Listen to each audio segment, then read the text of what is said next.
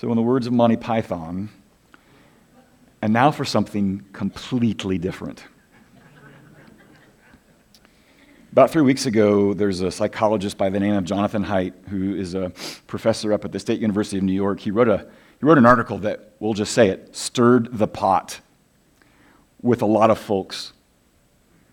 He was making a critique of where he felt like culture had gone in the last 10 years. And though he didn't write the title of his article, usually an editor does that, it was entitled This Why the past 10 years of American life have been uniquely stupid.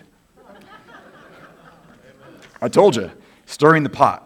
And his argument is that there was well intentioned effort behind the advances of technology to make great strides in bringing us together and helping us to see one another and to do for us what only technology could do. And instead, we find that things are unraveling that things arguably, and I know it's an arguable argument, arguably are worse for the ways in which technology has sought to make things better.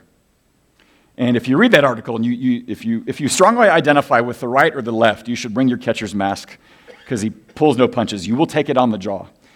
But if I might distill down what is the substance of his argument, it's this.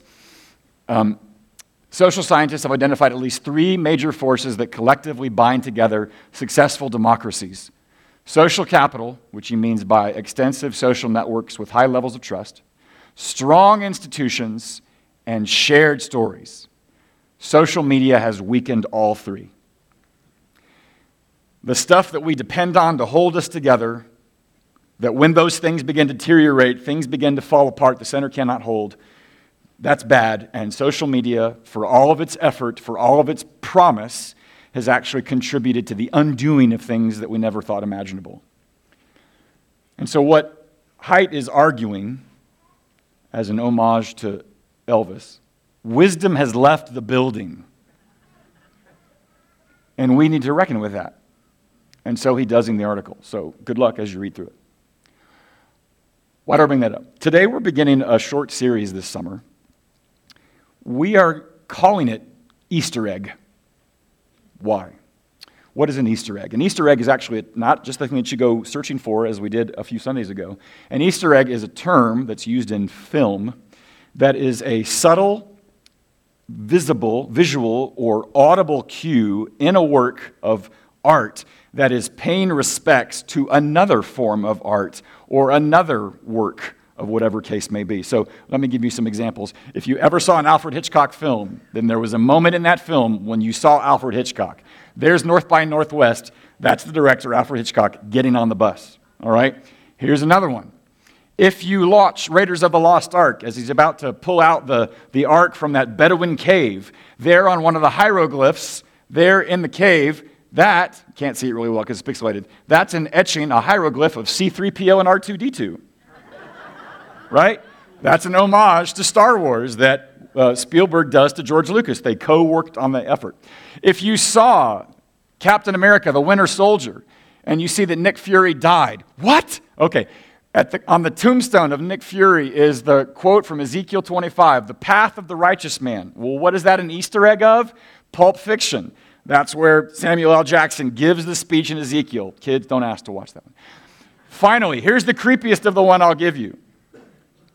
In Toy Story, which came out in 1995, the carpet, the carpet, the carpet, you know what that's an Easter egg to? The Shining. Yeah, that's in the hotel in The Shining. Honey, Mom, can we watch The Shining? No, honey, we cannot watch The Shining because then we'll have to lock up all the axes. Those are Easter eggs. Those are little subtle cues as a sign of respect to another body of work or another creator of work. Well, we're going to consider an Easter egg in the storyline of the Bible today that is there not just as a sign of respect, but that if you don't reckon with that Easter egg, you actually can't understand Jesus as well as you should. And that Easter egg is the prophet Elijah, who spoke in the ninth century BC, more or less, and his presence and his ministry is referenced to in about six or seven chapters in the books of First Kings and Second Kings there was a point to our New Testament reading today Because in several places along the way, if you were with us in our study of Mark's gospel, who did you hear references to quite often? Elijah. They either compared Jesus with Elijah, they think that maybe Jesus even himself says that John the Baptist is a new incarnation of Elijah, or there on the cross, as he's calling out to God, people are saying he's calling for Elijah to bring him down from the cross. So look, Elijah is not just a set piece. We need to understand him. He is an Easter egg in the storyline of Jesus. And so, to understand Jesus better, I thought it would be appropriate for us to learn a little bit more about Elijah. But let me kind of make that even more relevant for us. Why Elijah? One, Elijah is speaking into a world which you might say Israel for the last 100 years had been uniquely stupid. Between 1 Kings 1 and 1 Kings 11, the word wisdom or wise is found 23 times. After 1 Kings 11, you will never hear the word wise or wisdom again. Wisdom had left the building. That sounds familiar.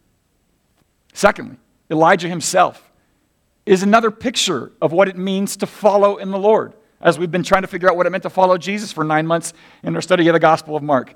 Elijah will come to us and demonstrate for us both clarity and confusion. He will show us both boldness and weakness. He will show us even a picture of spiritual depression. I think we'll be able to relate. But thirdly, he is in the mix because he is out to show us what it means to follow the Lord, to walk in his way, to find strength in our time of need. And it's particularly in the text that we're going to look at this morning, in which we're going to hear just one thing about Elijah. We're going to consider what does it mean and how does it feel for the Lord to respond to the moment in which wisdom has left the building. Friends, as then it is now, it feels increasingly more difficult and obsolete to put your trust in God. How does Elijah help? Elijah is going to help us understand Jesus more and also understand how it means to walk in faith more in a world in which it feels like, well, we'd just rather sleep in on a Sunday morning. We're going to consider how God responds to when wisdom leaves the building under three headings compromises, catastrophes, and a confrontation. Specifically, what are the compromises that we make? What are the catastrophes that follow? And what is the confrontation that we require? Cata- confront- uh, compromises, catastrophes, confrontation. That's where we're going. We're in 1 Kings chapter 16. We'll start in verse 29. I wonder if you could stand.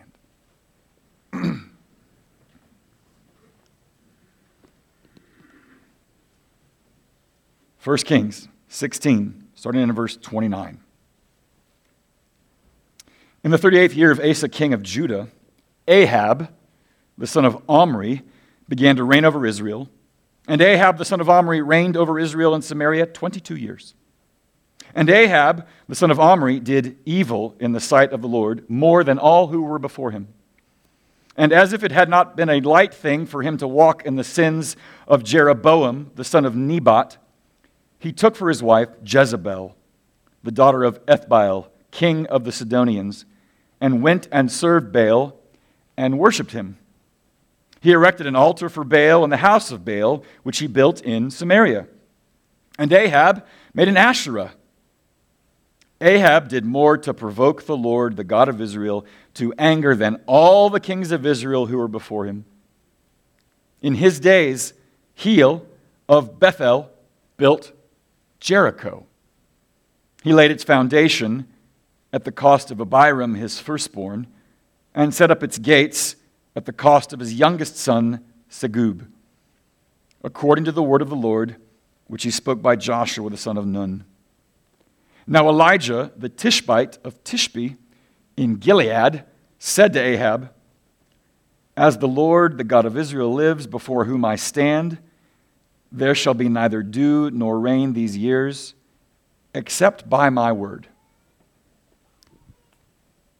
This is the confrontational word of the Lord. Yeah, ma, you can say, Do I thank him for that? I I don't know. Okay, look, I have just dropped you into a storyline in the middle of the passage. I have just dropped you into the two towers. Where are we? I, settle in here. I, I need to kind of bring you up to speed into context. So, the ninth century, northern of Israel, you are there. Ready? Here we go. First Kings, it begins with David in his final days. He's still the king, but he's getting old, and now there are people posturing for who will succeed him. And up walks Bathsheba. Remember Bathsheba? Oh boy, do we remember Bathsheba, right? Bathsheba begins to deploy her influence to David to say, You remember what you promised to your son Solomon, right? He would be king. Even the Lord said so. And sure enough, David and a whole host of series of events happens, and sure enough, Solomon succeeds David despite that little hint of palace intrigue, which is its own hint of something cracking at the foundations of the kingdom, even in that moment, that there is a power grab attempt at the beginning of Solomon's reign. Solomon takes the throne. And at that moment, it feels like we are in the clear. Because the first thing Solomon asks of the Lord is not prestige, is not wealth, it's not influence. He asks for one thing he asks for wisdom. And within just a few paragraphs or a few chapters, Solomon demonstrates that wisdom to great acclaim. He threads the needle on an issue that nobody else could see a solution to. He shows forth the answer to prayer. He is the new incarnation of wisdom, and it's great. Things are starting to click on all 12 cylinders. So then he proceeds to fulfill the promise that was made to him that he would be the one to build a temple, a house of the Lord. Not David, his father, but he would build a house of the Lord. So he gets a contract with King Tyre of Sidon to bring in the wood to build the place. He bids out the roof, gets a great deal on the roof. The banks come to him and say, We'll give you a low interest rate. And he goes, Dude, we're Israelites. We don't do interest, remember? It's in the law. And the bank says, Right, right, 0%. Good you'll get your roof. They build the temple, it's beautiful, it's elaborate. He builds his palace. And then, if you think I preach long, Solomon gives this dedicatory prayer to the temple that goes for two and a half chapters. When's the man going to shut up? He finishes. The, the, temple is in great shape and everything is going well. And Solomon has fulfilled the promise and he's demonstrating wisdom, and everybody feels like this is a Pax Israel. And then by chapter 11, it all falls apart. Solomon. It begins with Solomon. He begins to cozy up with no shortage of foreign wives and begins to let into the world a whole competing set of alternative versions of what you might worship. And it says in chapter 11, verse 9, and the Lord was angry with Solomon because his heart had turned away from the Lord. Solomon, the one that had been a blessing unto Bathsheba and David by his very birth, the one whom Nathan the prophet had said, You should call him Jedediah, the one who was blessed of the Lord, in addition to calling him Solomon, the one who ascends the throne and shows himself wise and builds the temple to great acclaim. He's the one in which it all falls apart.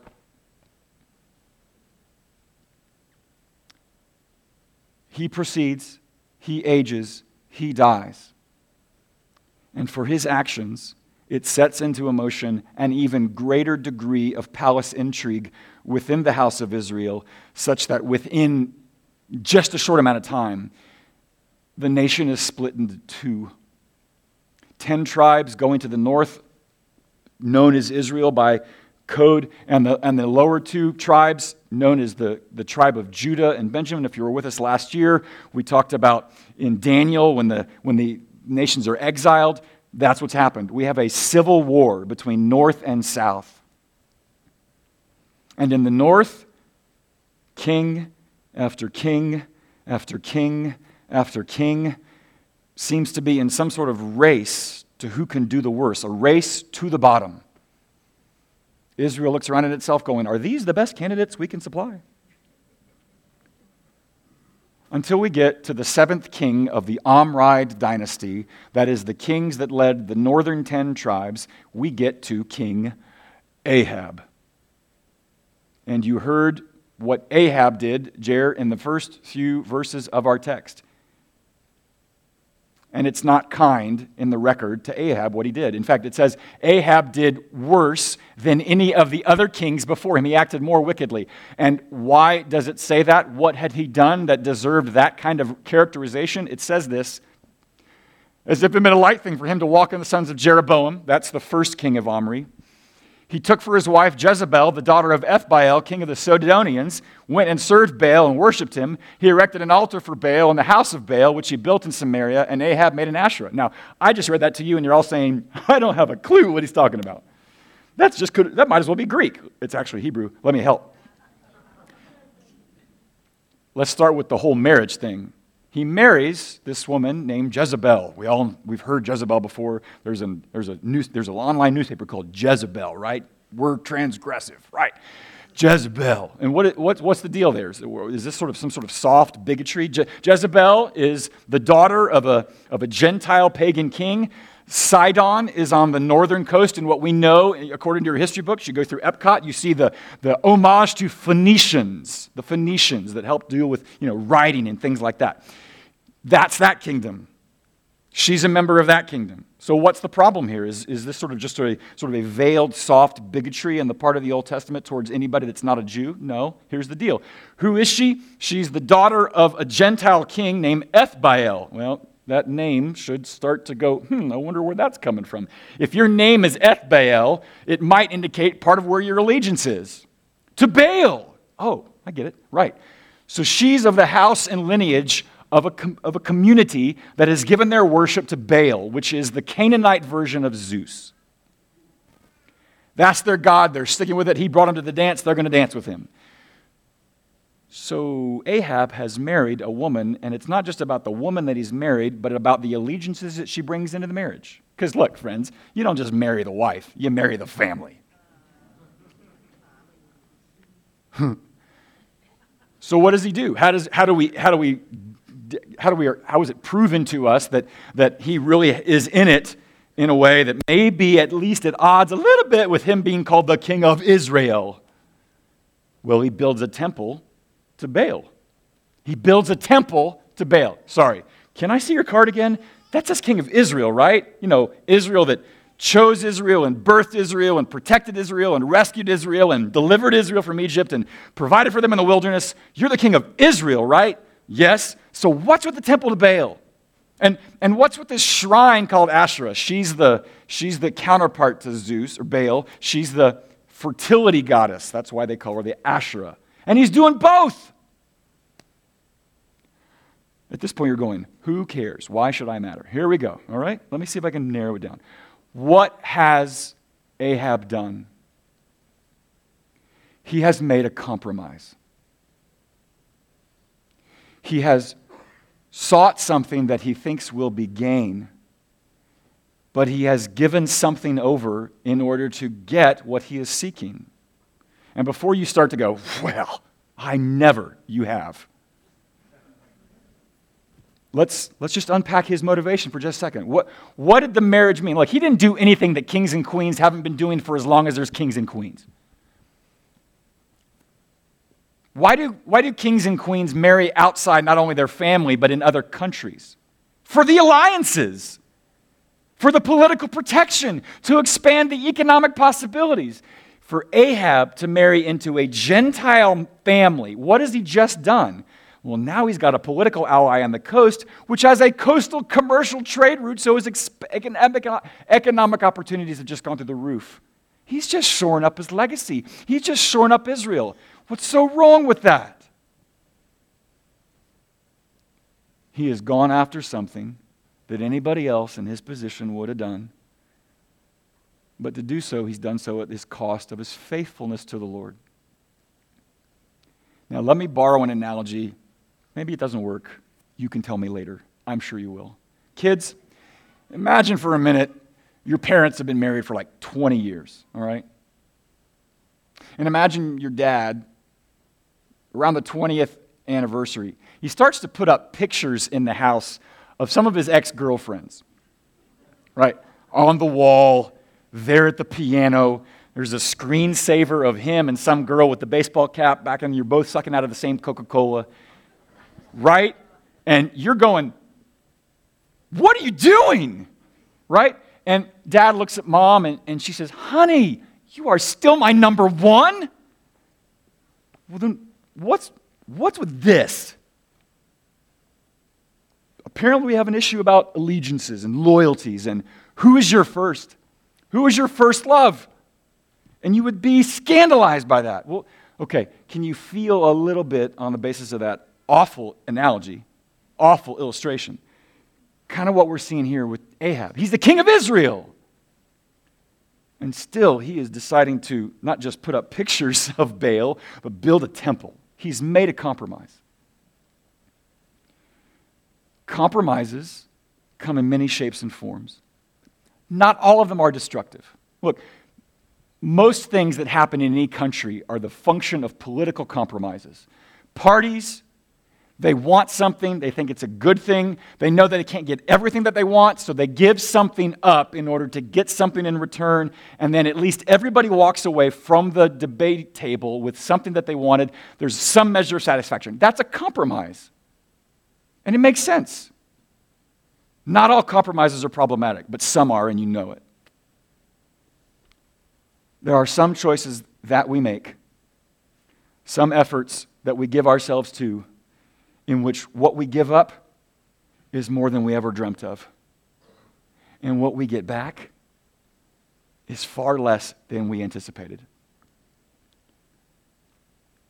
We do that. What Ahab did is built in not just to Ahab, it's built into our humanity. You and I have been making compromises since before we knew how to even pronounce the word. Why do I say that? I listened to a, an interview this week with Andy Crouch. Some of you may know that author. He's written a bunch. He, he's, a, he's somewhere. But he just wrote a book. It's called um, The Life We're Looking For. And the very first sentence of his book is this Recognition is the first human quest before you even knew what those words meant and the grammar and the way to spell it, you were seeking recognition. When you were doing yeah, yeah, yeah, yeah, this, it was a note me, take note of me, acknowledge me, recognize me, I matter, I'm here. And there's nothing wrong with that. It's how we grow, it's how we fill out, it's how we flourish to be recognized. Kids, it's what you're doing. Uh, look, the, the jokes you make, the dares you take, the, the things that are likable that you do to be liked, those are compromises. And, and some of them are really harmless, and others are not. Uh, I don't mean to trivialize it, but like every single animal that you saw hit on the side of the road on your way into church today, that was a compromise. What they were seeking was to be on the other side, and what they gave up was their safety. And in the end, they lost. Compromises is everybody's deal because we're all seeking recognition and we will find any number of means in order to get it. And some of those are less harmful than others, and others are worse. And look, kids, you think I'm taking that pot shot at you? Adults just do it better than you, they're just more subtle and we're just better at justifying it. We make compromises. Let me give you an example. Okay? It's just an example.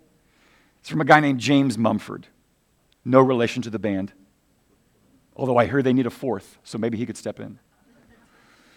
James Mumford is a theologian um, in Oxford. And in an essay I read of his last week, um, he was very frank about his own life and his own family. And he says in the article this In truth, my career has come at the expense of my children. I work all weekend. I'm glued to my phone. I'm never fully present with them. There, but not there. This is because, in all honesty, my chief value has been career, not family. Now, that's part of an essay, a longer essay about values.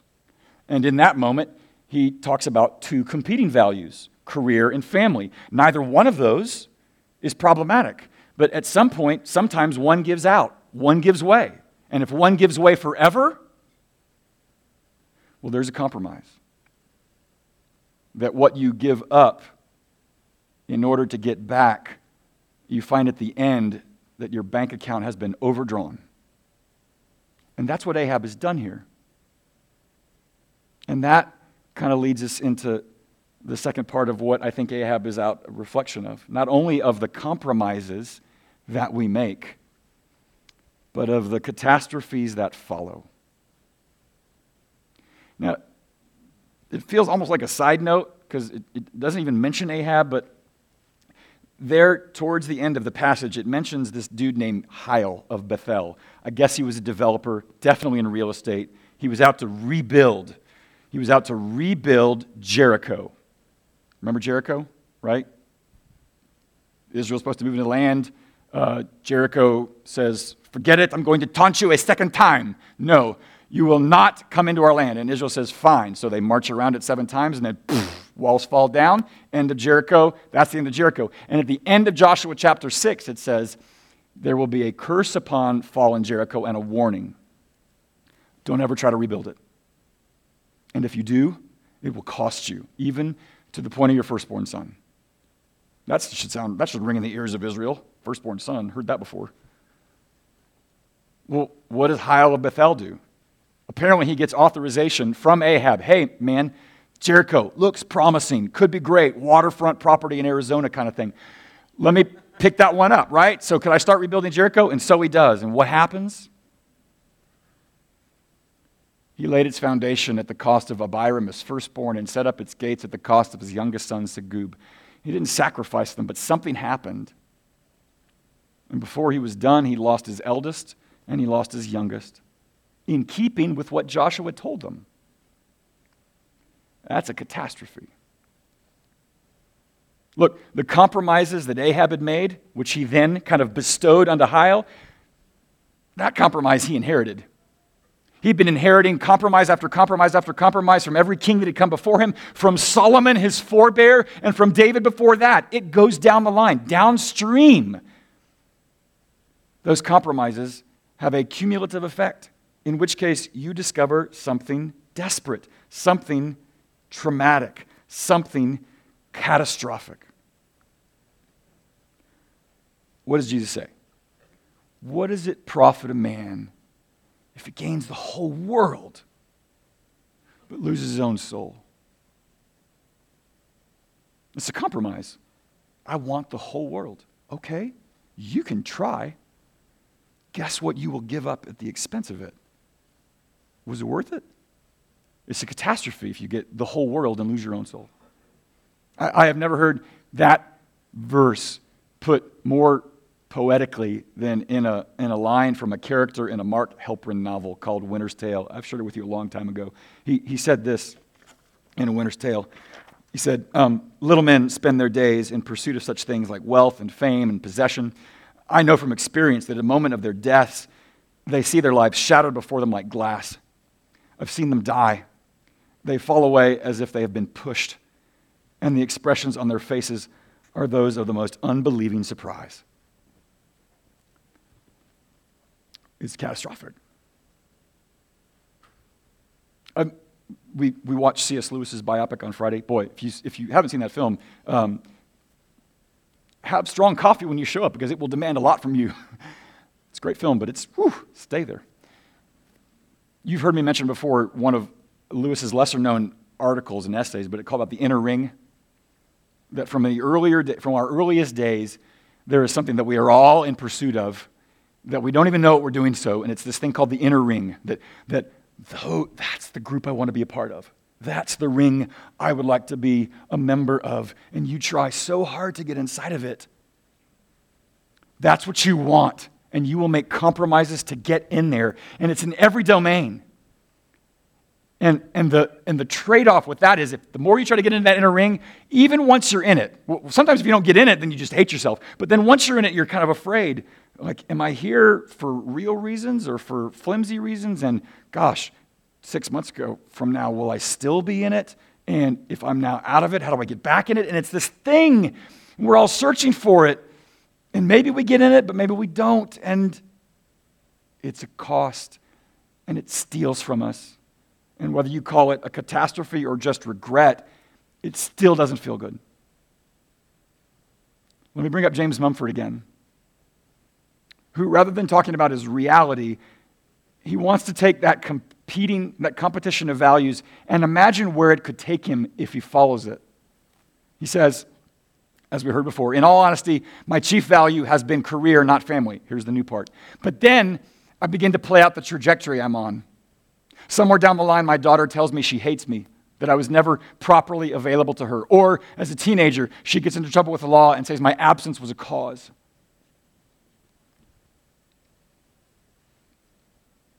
Yeah, sign me up for that. Can I be in that? Let me be in that one. It's, it's regret, it's sorrow.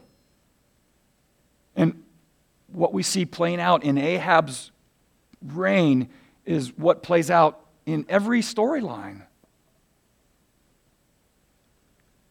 Catastrophes follow, and they, they follow often the compromises that we're not sensible to in the moment. Now, okay. Um, at this point, you're saying, Would you please pull up, Pastor? Because this feels like just one big nosedive into the abyss. I know. If I stopped there, it would be that. But we have to feel that. Because there's one last thing that this passage offers us. We haven't even heard from Elijah yet. I thought the series was about Elijah. Okay, it is. We hear one verse about Elijah. We don't know a thing about him. There's no pedigree. We don't see the write up about him. We just know he's from Tishbe, wherever that is. It's not on any map. It's from Gilead, which is in a mountainous region on the east side of the Jordan. That's it. And we don't see any prefacing statement. No, you know, let me give you a, an abstract about what I'm going to say. He just shows up to Ahab and says to Ahab, It's going to be a drought until I say so. What? It's going to be a drought until I say so. And who are you? And then exit stage right goes Elijah. That's it. No, don't worry, we'll get to more him soon. But what was that about? Elijah was not being a meteorologist, he was being a theologian. And he was coming to say, Judgment is upon the house of Israel. Elijah has come to confront to confront Ahab and Israel's compromises that have led to its catastrophe, that if it doesn't pull up soon, it will be worse. And it's hard to imagine how it could be worse in Israel at that moment. He has come to confront, to bring judgment, not to be a meteorologist.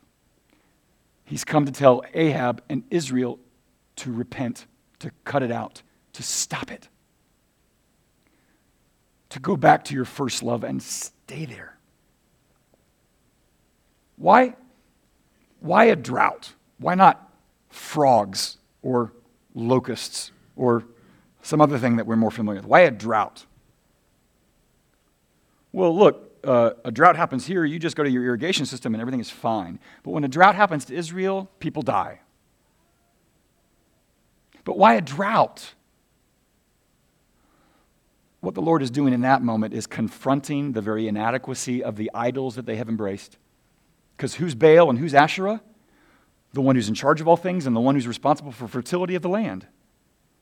So here along comes the Lord and cuts off their confidence in the very things to which they have given an idolatrous allegiance.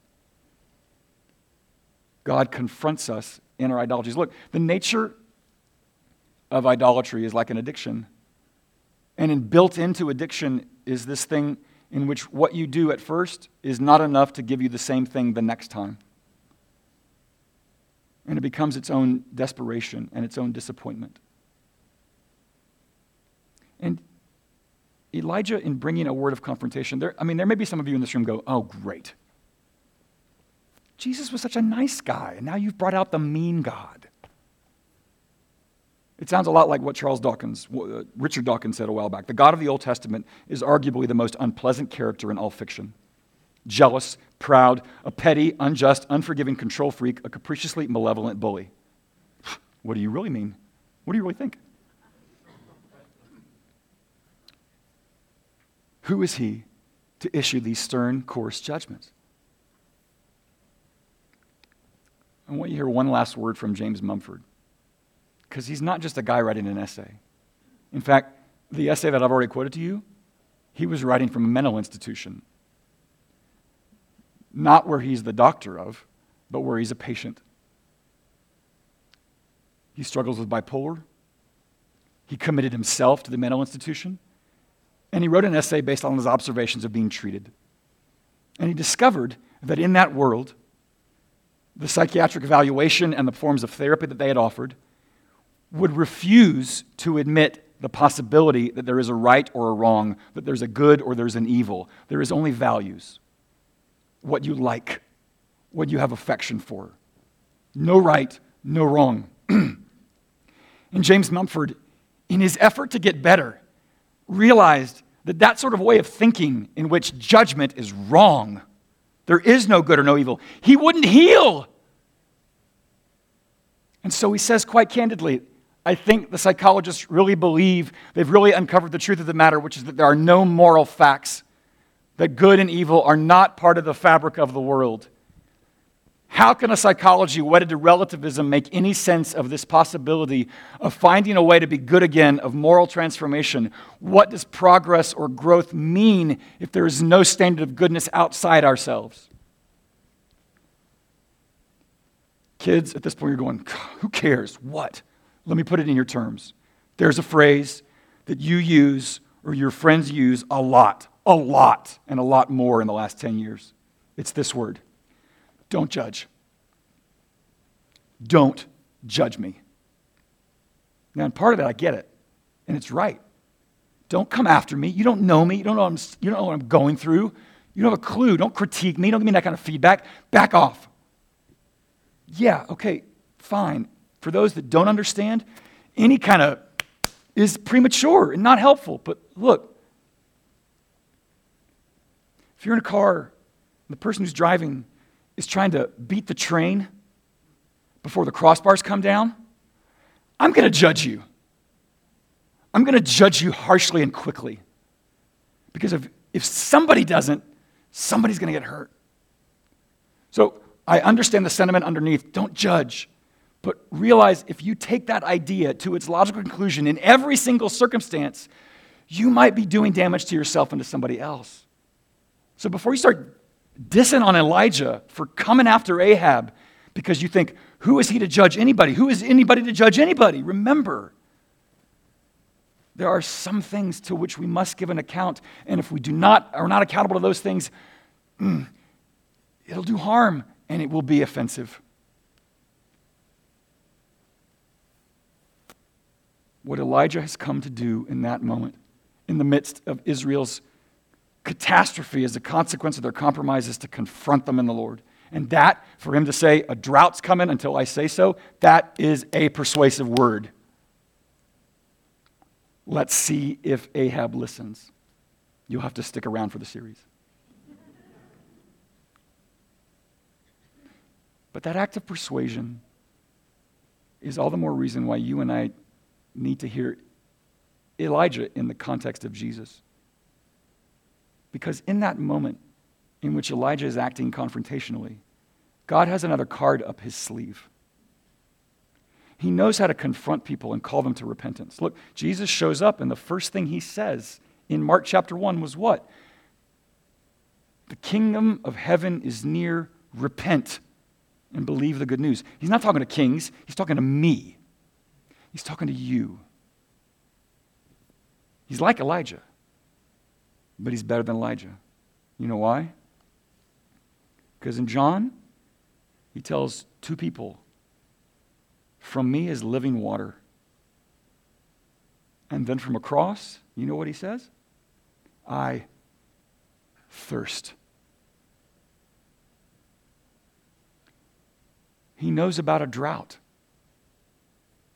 He knows about a fertility of living water, but he experiences his own drought a drought from the Lord, a drought not simply to show himself strong like he's an Ironman triathlete, but a drought for the way in which you and I are already compromised, for the compromises we've made, and for the way in which that indicates the very compromised nature of our hearts. And he's come to forgive. And he's come to renew. And that's what we call the gospel. he experiences the drought of God in order to bring renewal to the very ones of us who are really good at making compromises that lead to catastrophe. What's the takeaway? For one, I am sending you back to your Lord on this Sabbath day. For you to ask him, as I have asked him this week, what are the compromises that I am making in real time that I am not really sensible to where it's headed if I don't turn up, pull up? What are the compromises that you're making right now that Jesus would say and Elijah would say, repent? But at the same time that I say that, I also know that there are people in this room, if not my own self, in which there are compromises that I have made that I can't fix. They're already done. What's done is done, and they can't be undone. And the question is Am I cast out? Do I need to wear a scarlet C for the compromises I can't fix? Friends, if the gospel is true, then the compromises that we've made that we cannot fix are covered. And we have a seat at his table, and we are part of his family. And he is calling us to new life even now. He's calling us to repent for the things that we can change and to trust in a grace that is deeper than our sin on the things that we can't. And somehow he will help us to sift through and know the difference. When wisdom leaves the building, God acts confrontationally, sometimes directly to us, but most profoundly toward his son for the things that we cannot change. Here we go. Let's figure out why Elijah finds his way so much into the story of Jesus. Let's pray. Okay, if that's what we're to do, then I ask that you would give us the courage to do that this afternoon, sometime in our day, on this day set aside for these sorts of things, that we might know love again and grace again and repentance again, whatever it might be. Help us to feel the seriousness of it, but even more so, to feel the depth of a love that does not change, that cannot change because of what you've done for us in your Son. In the name of Jesus, I pray all these things. Amen.